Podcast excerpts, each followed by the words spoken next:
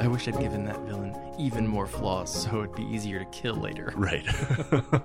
I wish the flaw was poor health, low con. yeah, weak constitution. Hemophiliac.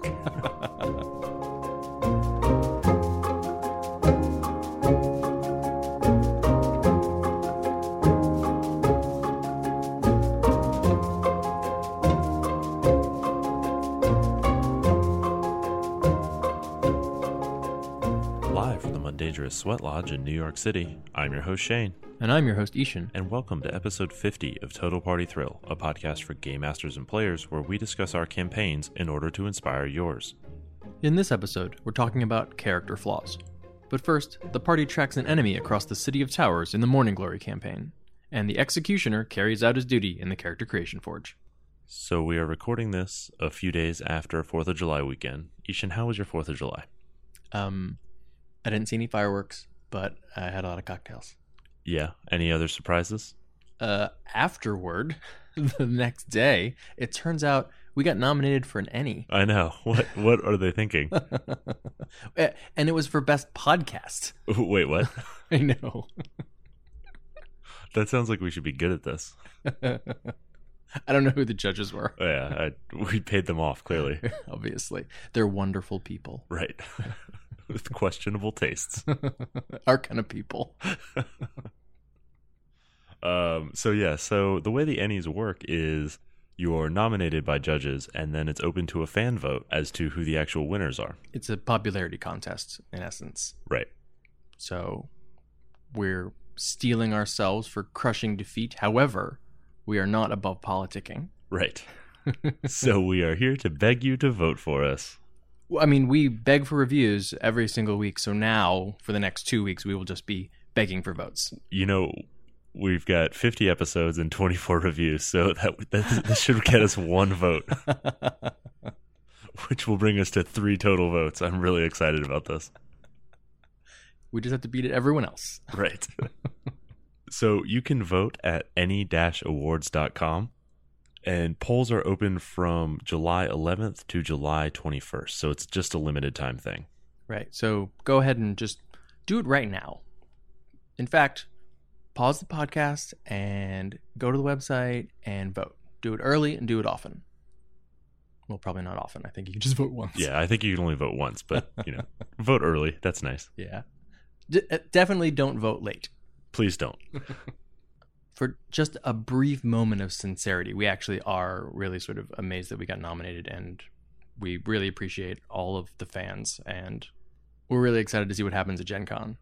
Yeah, and uh, if you want to come hang out with us at the ENnie Awards, we will be in the crowd, crossing our fingers. Yeah. Hopefully, two or three drinks deep. We're, we're really good losers. yeah, but we're really great winners. right. Either way, we're probably buying drinks. All right, so where are we in the Mourning Glory campaign? When last we left the party, they were in the Mournland. The plan is to retrieve the skull of Rak Tulkhesh, which is currently fused to the head of the Lord of Blades. And Rak Tulkhesh being the Rage of War. Yes, which the party helped kill in the past, but now they need to retrieve his vestige so that they can create an apparatus capable of actually killing an immortal being. Oh, yeah, that'll work. Maybe. the only way to find out is to gather all the pieces. So when they went to the Mournland, which is the last place they met the Lord of Blades, they didn't find him. In fact, they didn't find many Warforged at all. It turns out Merrix d'Cannith, one of the scions vying for control of House Cannith, came and took the Lord of Blades away. It seemed like they were actually kind of on friendly terms, which the, the party had pieced together makes sense because the Lord of Blades originally had been Regulus, the manservant of Aaren d'Cannith, Merrick's father. Right.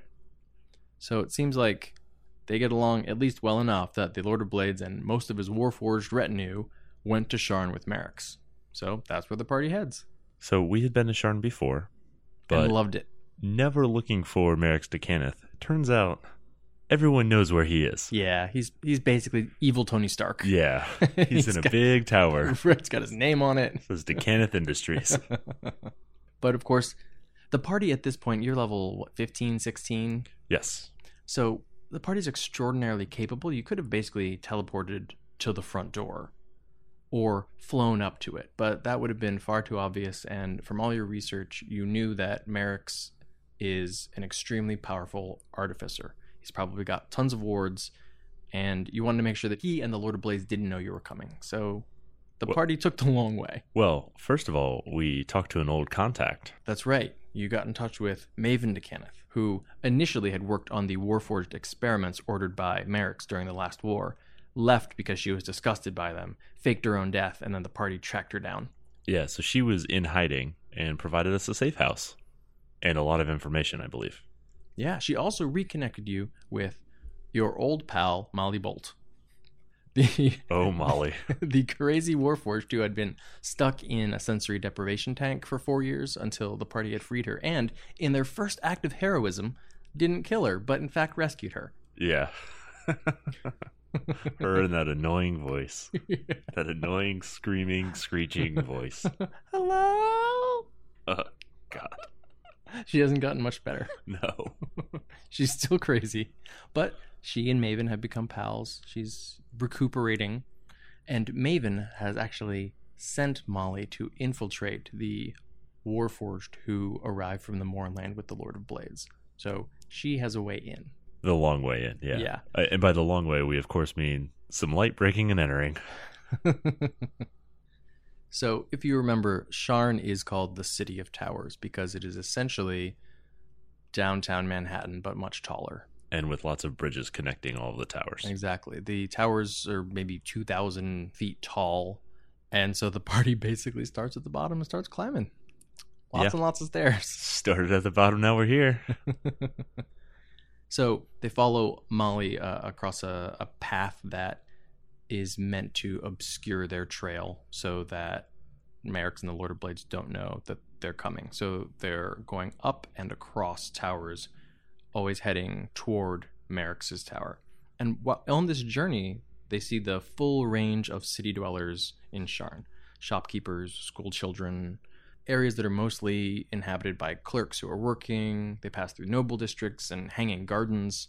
And finally, they come to a tower that is just a few towers away from Merrick's. And this is where they start to meet actual opposition. So they need to sneak past a few Warforged guards. They do kill a few because that's what they do. We got ambushed. it's true. We had to keep them from signaling the alarm. Yeah. And you will notice that Bastion, who bills himself as a hero of the Warforged, did join in the killing. Mm-hmm. Reluctantly.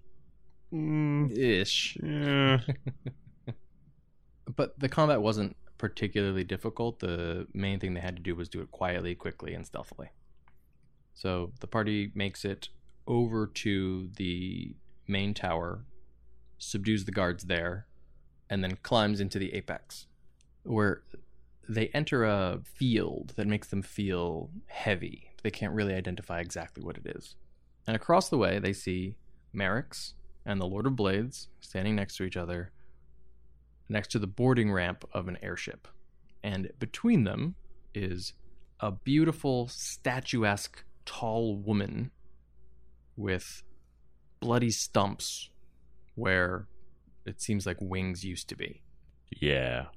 So we're gonna have to fight her Yeah. because that's what you do. and Merrix orders her to fight you. right, yeah. So she's some some type of fallen angel or something of that sort. Kind of feel bad about it, but also she is trying to kill us. It's very true.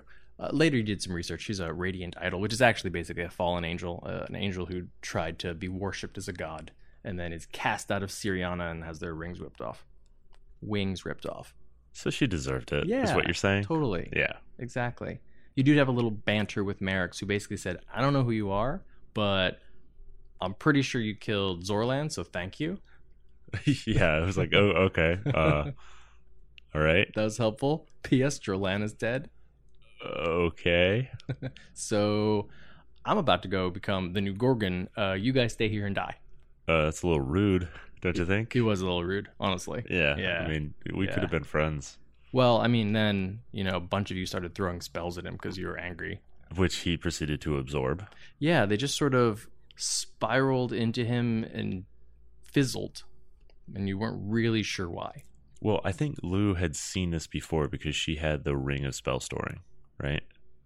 Yes, she had seen a similar effect. You're right. She had Hex Maw, Yeah. uh, which was capable of storing spells. Though not unintentionally. right. And not nearly as many as you guys were throwing at. him. right, right. You quickly figured out, all right, maybe we won't waste spells on Merrix. Also, he doesn't seem to be attacking us, Yeah. which is weird. Yeah. And fight. So quickly the party realizes, because again, they're high level and they're used to doing this, that they cannot fly or teleport for some reason. That field that makes them feel heavy is preventing them from doing so. So basically, it's an all out, on the ground melee scrum with this big, scary angel lady. While Merrix watches and laughs on the sidelines. Yeah, basically. He doesn't seem to get involved, and the Lord of Blades seems to be oddly quiet and ret- reticent. Yeah. Anyway, this is again one of those battles where it's the entire party against one person. She dishes out a lot of damage because she has a huge angel sized sword, Mm-hmm. and which does, you know, a bunch of extra angelic damage as you do in 5e. Mm-hmm. hmm Uh, but eventually, you took her down. And then, Merrix left. yeah, Merrix totally Merrix left. was like, okay, well, I'm out. Later, boners. got on the airship. The party started running across the room to get to him, and then they hear an explosion far, far below, And the tower starts to shake. and then collapse, and everybody falls. Yeah. So that happened. But we'll find out what happened next. Next week. So this week, we're talking about character flaws. You know, those things that make your character interesting. So, what are character flaws? All the things that I try to avoid when I am building a character. right, because you only build paragons of virtue. Mary Sue's. right. I must have a contingency for every possibility. So, character flaws are the faults or imperfections that mar a character's personality or physical capabilities. They're, you know, the opposite of your merits, your ideals, or your high concept. Yeah, it's usually a relatively small part of a character, right? Your character is one thing, except that they have a flaw that is often in opposition to their actual concept. Right. My character is a paladin, but he has a drinking problem. My character is brave and strong, but has a crippling fear of spiders. Oh, I thought you were going to go with snakes. I was going to go with Indiana Jones next. he has many flaws. Right. So, dragons, no problem. Trolls, yeah, I'll kill trolls. Ettercaps, I'm out. Out. Yeah. Forget this. Driders? No way, Uh-uh. Jose. no drow. I have one rule no drow. Right. Second rule also, Also, no, drow. Yeah. So, so why are flaws important? Why do we want flaws in our RPGs? Because, like you said, you could make any character you want. Why not just make that perfect character who is unimpeachably honorable, the Galahad? So, we talked about this a bit in the Munchkin episode. I used to make characters that could do everything pretty well, or at least I tried to. And, you know, pretty quickly you realize that that's kind of boring. It's interesting to have things that you're not necessarily good at. You know, it keeps you from being a one note character. Imagine a champion fighter, boring build, Mm-hmm. but who's, you know, pretty good at stabbing things. Yeah. Well, that's it. I am a fighter. Yeah. I have a name, but I'm a fighter.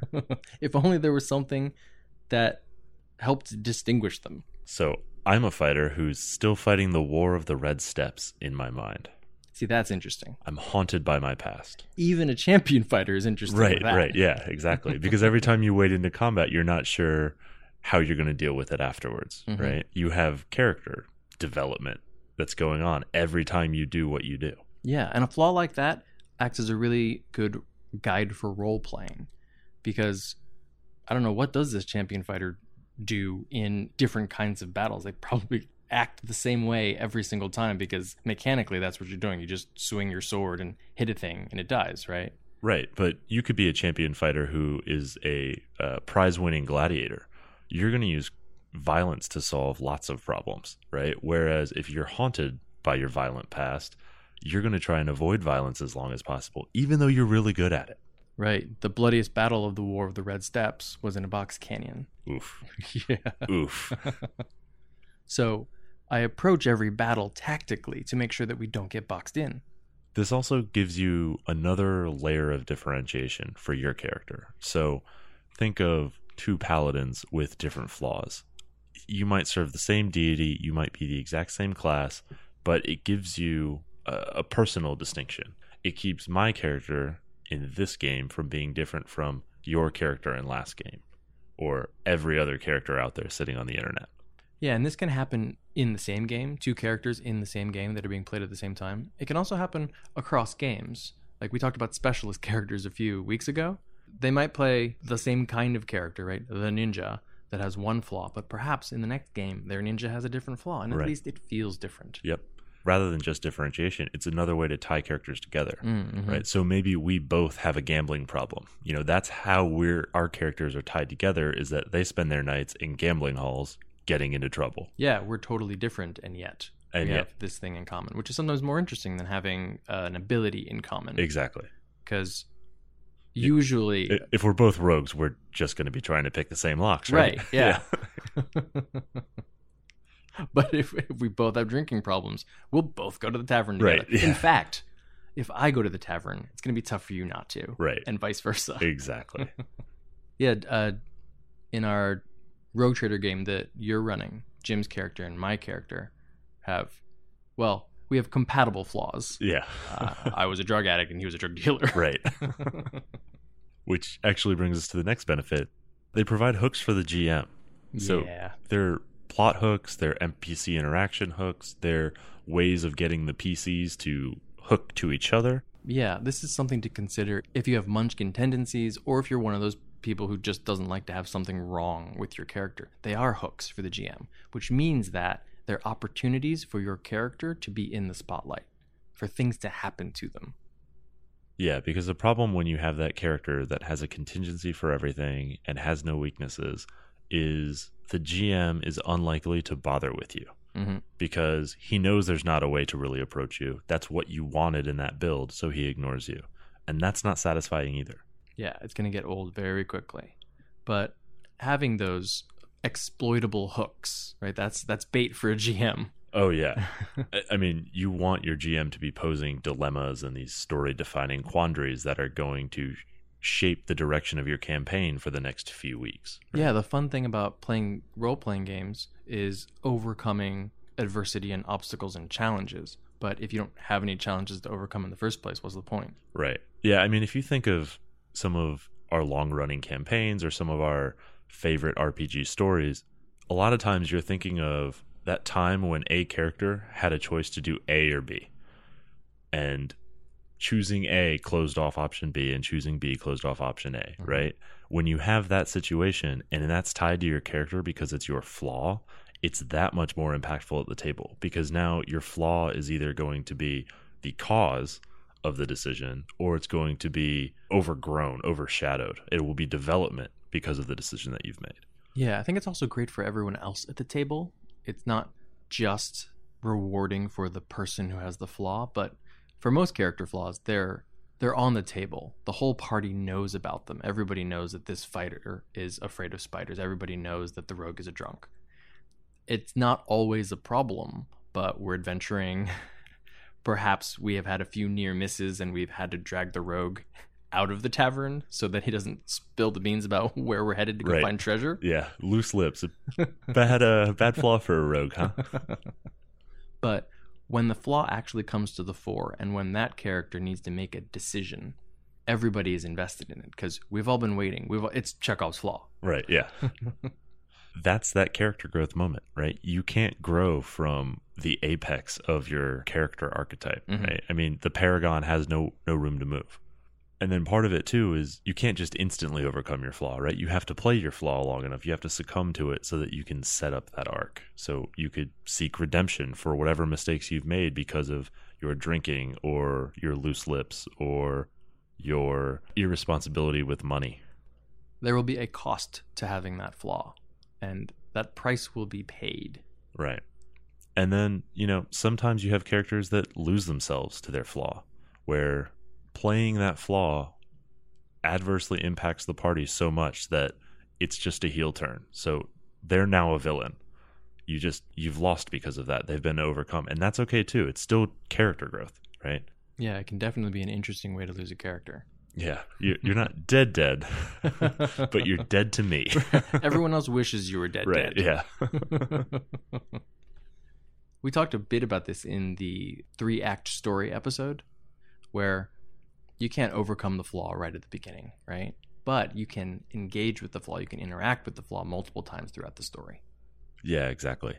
So if your fighter has to charge in there into the spider's nest and single handedly save the party, and everyone knows that he is terrified as he does this, right? That this is his personal hell. but you're all stuck in webs and he's the only one who's free and he has to overcome that. How much more powerful is that moment if he has run away from combat with the spiders on the way in, Mm-hmm. right? If he has uh, left a dungeon because the treasure was guarded by some type of ettercap. Yeah, and this works for multiple kinds of games. Maybe this is a situation that is role played at the table, and the player decides, okay, this character is now going to finally overcome this flaw. Maybe it's one of those games where you roll a will save, hmm and that's amazing and intense too. Yeah. You know, is this is this going to happen, or or is this guy going to run away and leave us to die? Well, I think a lot of players like to do that too, just because they don't want to be responsible for a negative outcome with their flaw. So they say, let me roll it and see what happens. Right. Mm-hmm. And then play the result of the flaw. Exactly. And then it's it's kind of more fair to the group that, hey, look, yes, I took this flaw, but our GM put this flaw in play, and so now I'm going to let the dice resolve it because I don't want to be responsible. Right. right. So, speaking of that, what makes a good flaw? Because I think we've all been in games where someone picks a bad flaw. Yeah. So it has to give you some meaningful differentiation for your character versus other characters that might have a similar class, a similar background, a similar homeland, a similar occupation, a similar party role, those types of things. Yeah, if the barbarian's flaw is easily angered, Yeah. Okay. All right. and also that that carves out space that can't be used by someone else. So the other barbarian, are they not easily angered? Right. I- guess I'm just moderately angered, just running a constant simmer. I'm I'm upset. Right. Okay. it also needs to actually matter in the game and the game system that you're playing. Uh, yeah, and not not just the game and game system, but the setting and adventure. right. I think of GURPS's famous flaw, halitosis, bad breath. I don't know how many times that's come up where you were so close face to face with another PC or NPC that your bad breath really mattered. Well, surely halitosis just came with a straight penalty to charisma, yeah? I don't think it did. Was there a penalty to social skills? I, there's some some type of minor penalty. Yeah, so it never came up. but never. No. So it wasn't a flaw. Well, yeah, exactly. and also, you know, a good flaw can actually be a merit if you're in the right limited circumstances. For example, if your flaw is crippling paranoia, you might be abrasive and untrusting to new people, but you're very unlikely to ever walk into a trap. Yeah, this happens a lot in fiction where you have the character who's mostly useless, which is a thing you can do in fiction but not really in a game. You don't want to do that in a game. Right. Mostly useless is bad. Right. That's a bad flaw. But eventually their mostly useless thing, you know, one episode in an entire season totally saves the day. Right. It's usually the sage character, unfortunately. except in Bones, I guess. In which case, then it's the strong and attractive and tough character who only occasionally matters. Anyway, Bones. Whatever. What's his name? Angel is always Oh, like yeah. useless because Bones is so much smarter than him. And then occasionally, like once a season, he has to punch something, and it's like, oh, hey, look, it's handy. Why doesn't he just vamp out? Uh, it's because he's constantly in sunlight. he has a he has a soul now. Right. Right. Ugh. Idiot. See? See, not having a soul, right? But that was a flaw, but sometimes totally came in handy. Right. no, I'm good. I'm good. Why? Oh, no soul. right. Yeah. I, I mean, that was Emery's flaw. Oh yeah. in the Mourning Glory campaign Mhm. was uh, her soul had been sold to fiends uh, without her consent. but there were times when not having a soul, yeah, did really really came in affect her. handy. Yeah. yeah. you know, the flip side of a paranoid character, an overly trusting character might be easily conned and might therefore be slightly untrustworthy to the party, but he might also end up developing a valuable bond with like a politician who is wrongfully accused. Yeah, how many times has this happened where the little kid befriends everybody and all the other characters need to run around and make sure the kid doesn't get themselves kidnapped or killed, Right. but they befriend the friendly giant. Exactly. Yeah. Yeah.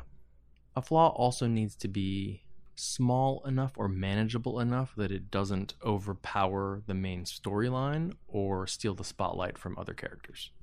I think this is the most important because a flaw that doesn't come up doesn't really harm a game, but a flaw that outshines everything is a nightmare for the GM and the other players. Mhm. And I'm looking at you, Kender. I don't understand personal property. Worst flaw ever. You just need uh, an entire party that's patient with you and isn't reliant on their equipment. Yeah, you just need a party who really enjoys talking to children for four hours at a time. Monks, an entire party of monks. Stole our weapons. Uh, we're okay. It's fine. Yeah. Stole my armor. Yeah, we're, we're We'll- good. We'll get, Yeah, we'll it's fine. Stole my gold. took a took a vow of poverty. Won't stop talking. I don't sleep. Yeah. Elven monks. Right. So yeah, you want a flaw that can be called forward but isn't omnipresent. Again, when you're modeling characters or picking flaws that you've seen in fiction, usually those can be much larger or more tolerable. I think of the example D&D players often use when they're talking about a flaw or maybe, you know, oh, why I like rolling stats is uh, Raistlin from Dragonlance, Mm-hmm. who has very, very low con. Right. Now, a con of three or four is probably unplayable in most games. Mm, yeah. If you're a wizard with 1d4, 1d6 hit points. yeah, with one hit point, you mean one hit point per level. Yeah. Yeah, I, you know, this is a bit of an aside, but I never understood that being the justification for random stats. yeah. You could just choose to dump Yeah. Con that low, right, Mhm. and play a character or play a dumb wizard. Yeah, or whatever. it at an eight. Yeah, it- That, that that is interesting. That's Right. fun. It's not unplayable. Right. Yeah. I, I mean, even if you want an unplayable combination, right? If that's if that's the appeal of random stats, fine. Just roll randomly which is your dump stat, and then put something low in that. I I don't know why you need forty six drop one or three d six down the line. People, Depends on the game. right? Yeah. Uh, back to flaws. Pedantry. Hmm. yeah. it also needs to be something that, when invoked, has the possibility of being overcome when it really counts. Because that's the interesting part about the flaw ultimately. Yeah, the flaw that is an instant lose for the party when it gets triggered is not a good flaw. like, uh, you don't want to shape the campaign in a negative direction because you took a flaw. That is not good for anybody either. Yeah, because that makes it the next one, which is disruptive to the party or the story or the GM. Right? It doesn't honor the social contract if your hit points are so low that one magic missile will auto kill you. Right. Yeah. Oh, once again, why are we bringing you along? Yeah, we, we left you. We should leave you at home, and now you're an NPC. That's Right. what you do. Yeah, this Yeah. is your job now. Mhm. This is your life. If your flaw is steals from the party, well, we left you at home Right. in a ditch. Yeah.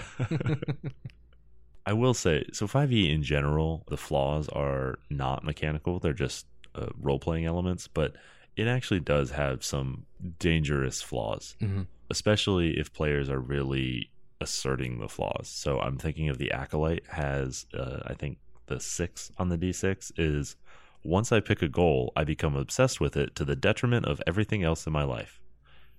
Uh, yeah, so there's five other people at the table Right. that are going to be that detriment. right. That's not a flaw. That's that's a mental illness. Yeah, yeah, exactly. Which, by the way, mental illnesses, not flaws, Right. not flaws, Just diseases. It's too bad that there are a bunch of game systems that call them flaws. I know that is one of the frustrating. We'll get to that in a little Yeah. bit. Actually, let's get to that now. okay, So flaws can be mechanical in nature, like we've talked about low con, or they can be flavor, terrified of spiders, OCD. yeah, and then depending on the system, it could be both, Mhm. right? So you could have that role playing element of uh, terrified of spiders, but that could give you disadvantage on attacks in the presence of spiders. Right. Yeah, there are a lot of game systems where you, as part of building your character, you're actually picking mechanical flaws Right. that often have a role playing element as well. Uh, and that tends to be where the problem lies, if I'm being honest. because when it's actually built into character creation, usually you get something for taking flaws. You get more points. Right. Yeah. So you're just leaving character creation points on the table if you're not maxing out your flaws. And I'm looking at you, Savage Worlds, Mm-hmm. or GURPS, or any RPG published before 95, probably. Cortex. Cortex totally is. Yeah. Uh huh. Lovely. And 3.5 had the uh, Unearthed Arcana flaws. you would take a flaw and then you would get a feat. Yeah. right. Flaw minus four to spot and listen. Yeah. Free feat. Persistent divine meta magic. yeah, it's great for min maxers, bad for tables. Yeah. Everyone else. Mm-hmm. Yeah. It is one of the oldest and cheesiest character design strategies in the hobby. Yeah, the you would look through the resources and find the flaw that's going to have the least impact on your character or your concept, or one that you know you just don't care about. I'm not the face. Halitosis is fine. Right. Yeah. Hmm. the hideous flaw gives me minus two to charisma, but I dumped charisma. I don't care. The hideous flaw gives me a bonus to intimidation. Yeah. yeah. That's the worst when when flaws are literal benefits. Yeah.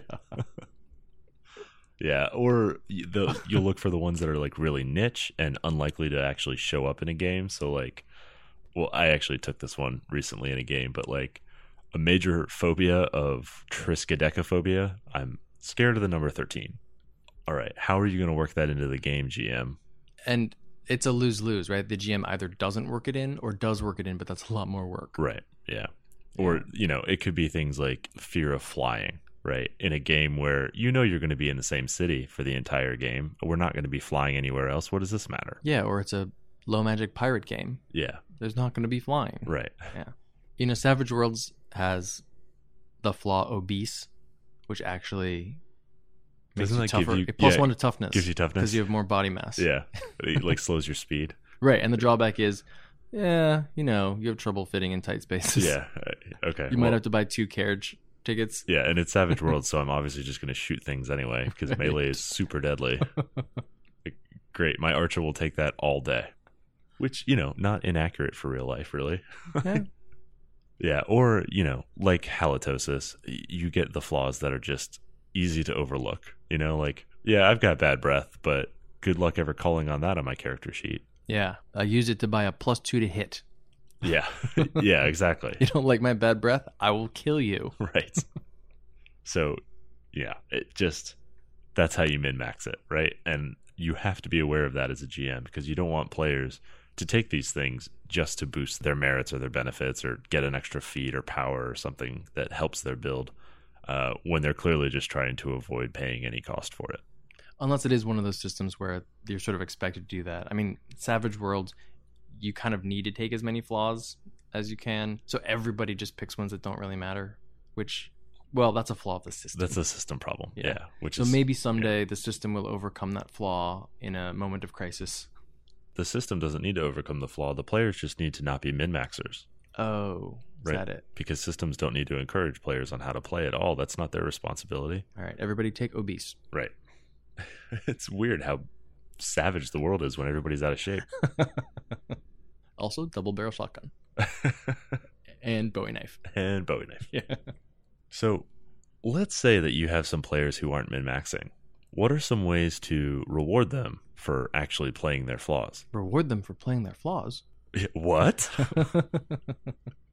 Giving a carrot and not just a stick? What what kind of dungeon master are you? One who might have players return. Yeah, this is Don't like this at all.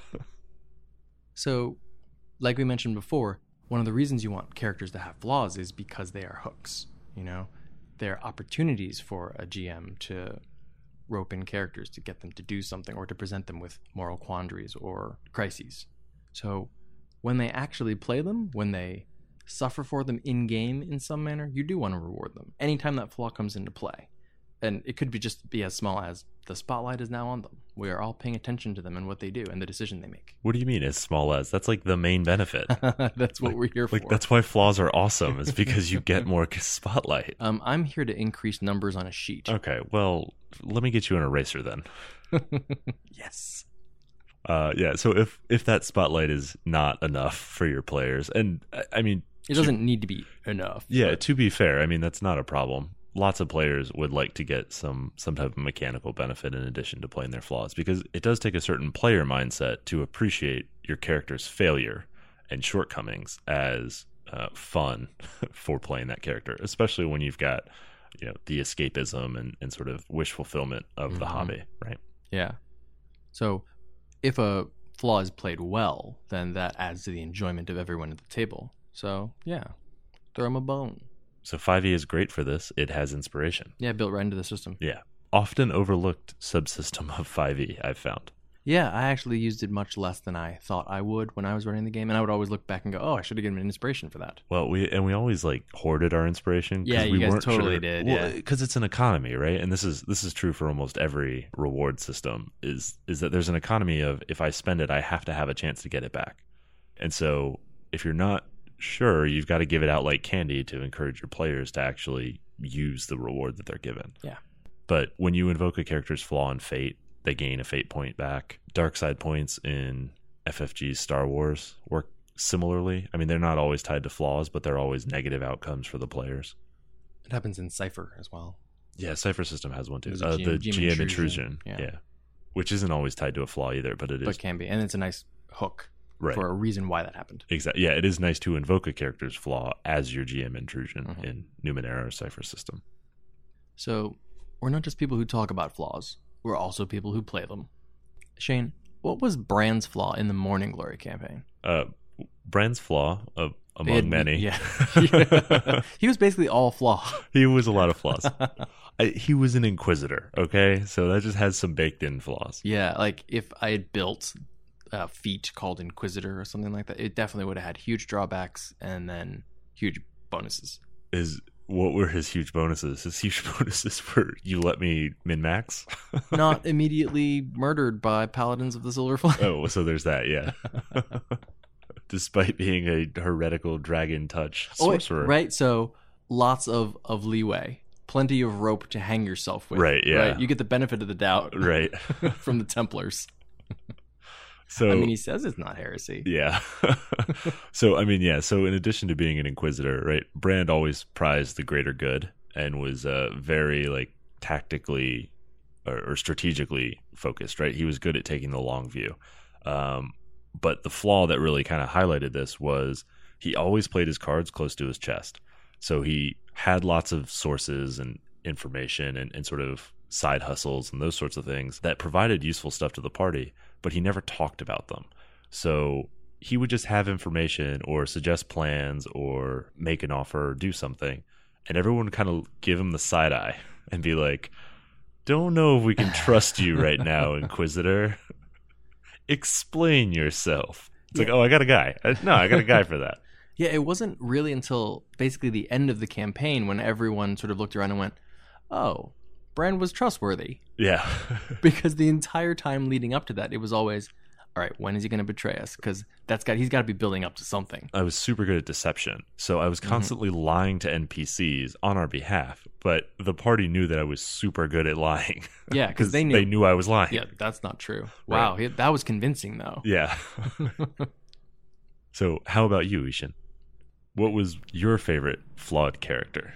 I mean, one of my favorite characters of all time was Quinn from Eclipse Phase, which was just a giant floating, shape changing lithium orb. Oh, he was an orb. I always envisioned him as like a flat, He was like a flat so, panel monitor, basically.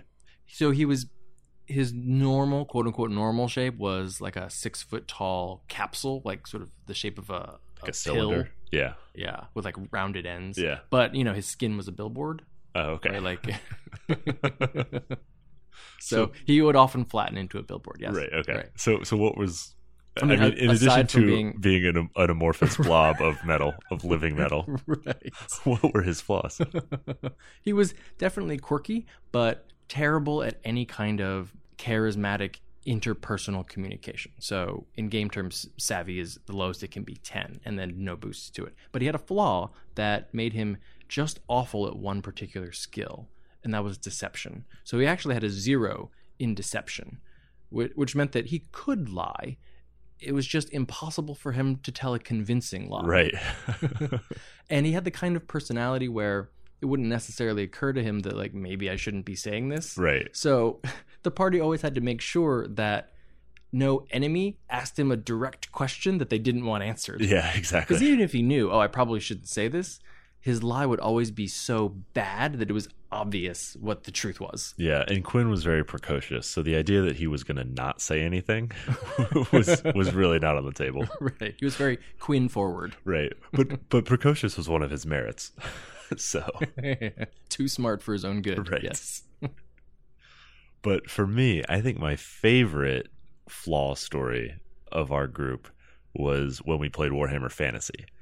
So, to advance in Warhammer Fantasy, you often need trappings. So, you need to accumulate stuff in order to gain levels in a certain occupation or class. That really came to a head for Jim. yeah. He was an ambitious nobleman from a house that had fallen on bad times. And so he was trying to work his way up into the good graces of the court. He wanted to be a courtier, but in order to do that, you need really nice clothes. And he didn't have the money for nice clothes, No, not at all. but he did happen to find himself in a nobleman's bedchamber. We were robbing the place, yes. but we weren't looking for clothes. However, he found a wardrobe and lots of clothes and said, Oh, I need these. In fact, I have to have these. His flaw was, well, aside from hubris Yeah. and short sightedness, right. Was his ambition. and impulsiveness. yes. So, really, a bevy of flaws. Right. But, But- this all this all comes back to Jim sitting at the table and going, I mean, there is no way I'm, that I'm not taking all of these clothes, right? Like I there is no way my character is going to walk past this opportunity. So Yeah, this is the oppor- literally the opportunity of a lifetime. and then what happened? well, the captain of the guard, who had a gun, by the way, Warhammer Fantasy, and he had a gun, so you know this Not guy good. was tough. Yeah.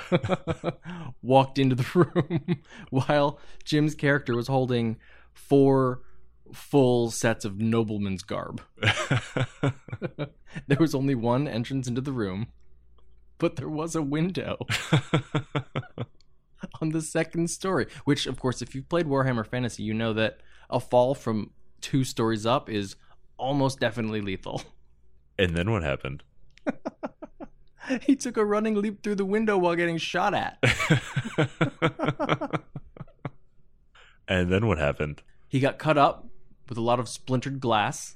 He landed on the ground, barely survived, and then ran quickly away, later finding out that one of the garments had a bullet hole in it, which he had to pay to get repaired. Ruined. oh my goodness. My character, of course, had to deal with the angry guy with the gun, Right. which is why, of course, my flaw was guarding the noble. Yeah.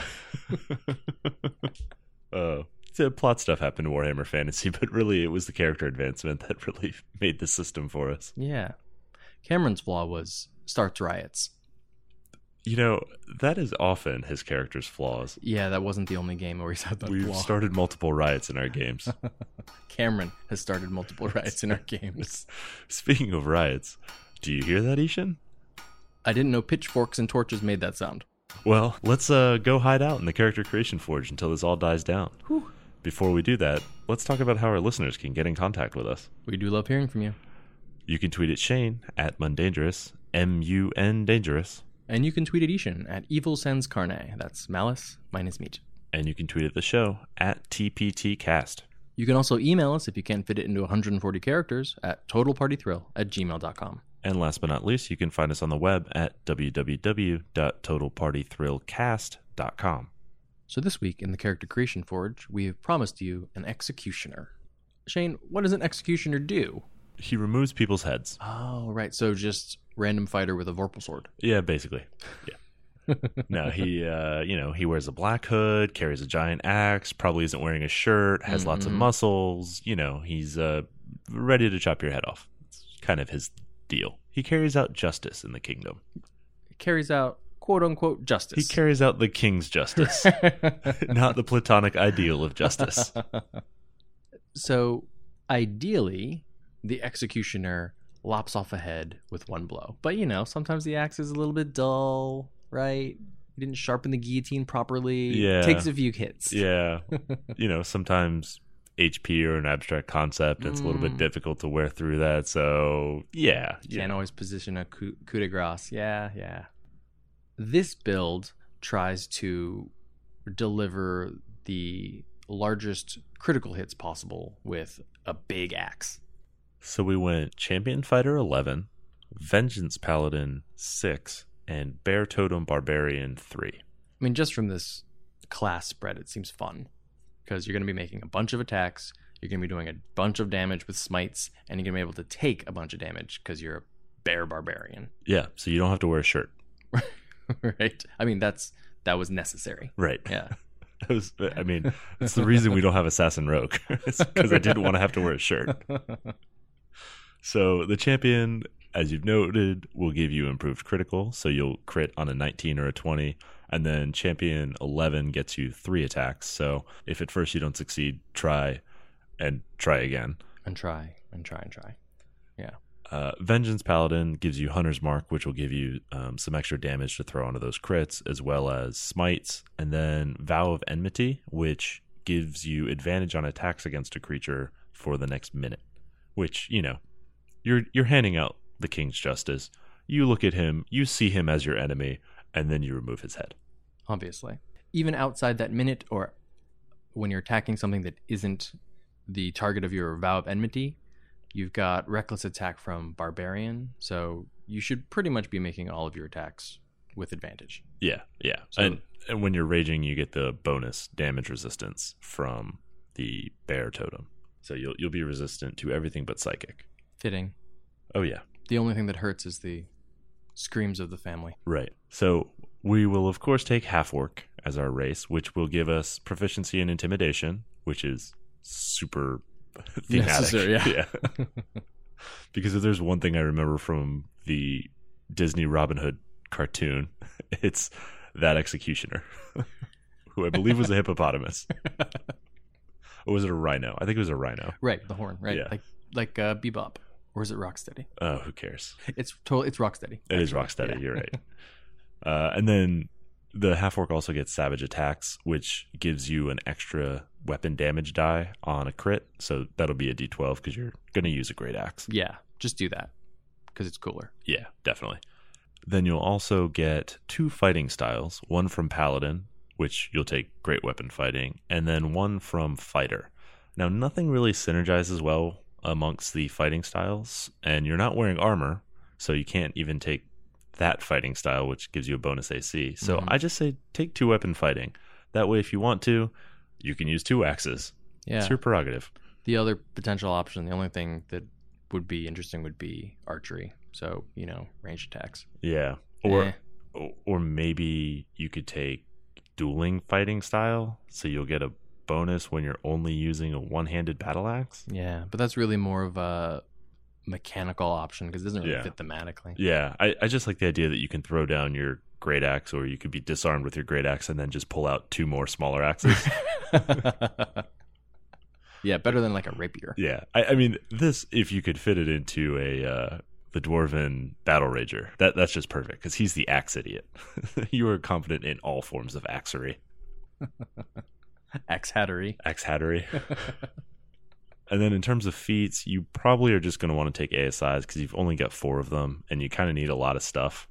Because you're a paladin, you need charisma. Because you're a barbarian, you want some con and dex. So um, maybe you might consider great weapon fighter. That gives you the minus five to hit for a plus ten damage.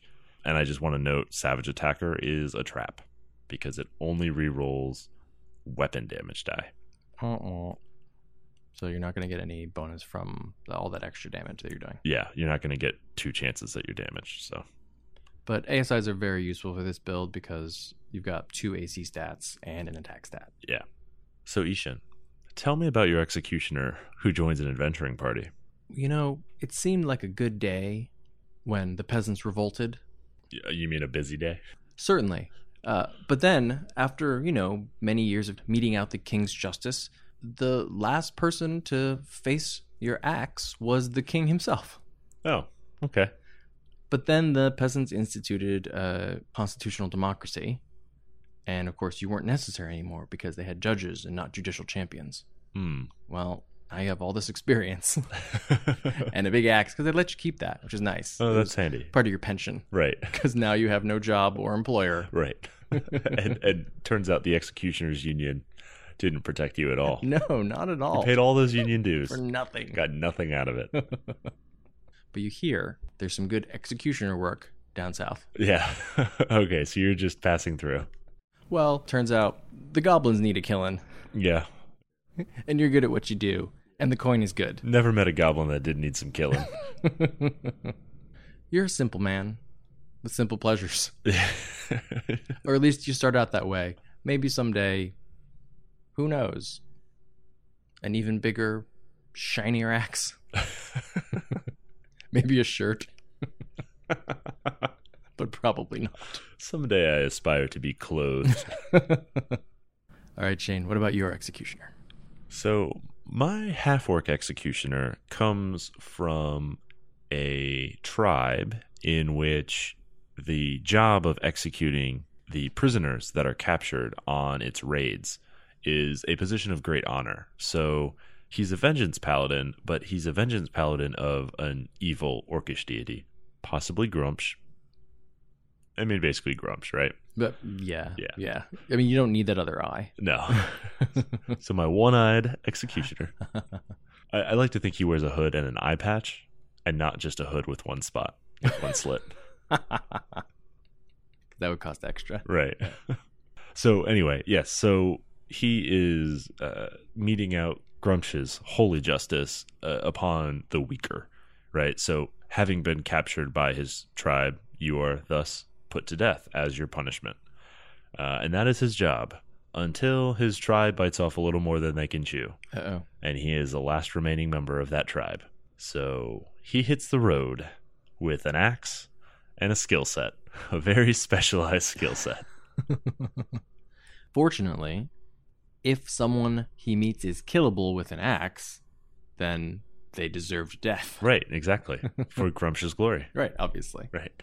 It's uh it's kind of a tautological system of worship. he doesn't understand that word. yeah. what could die deserve to die. All right. If you want to support the show, the easiest way to do that this week is to vote for us for an ENnie at ennie-awards.com or follow the link in the show notes. We're nominated for Best Podcasts. Now, while you're there, you can vote for a bunch of other people in other categories. Right, and there's lots of deserving candidates. But we would appreciate your vote more than anything. So what do we have planned for next week's episode?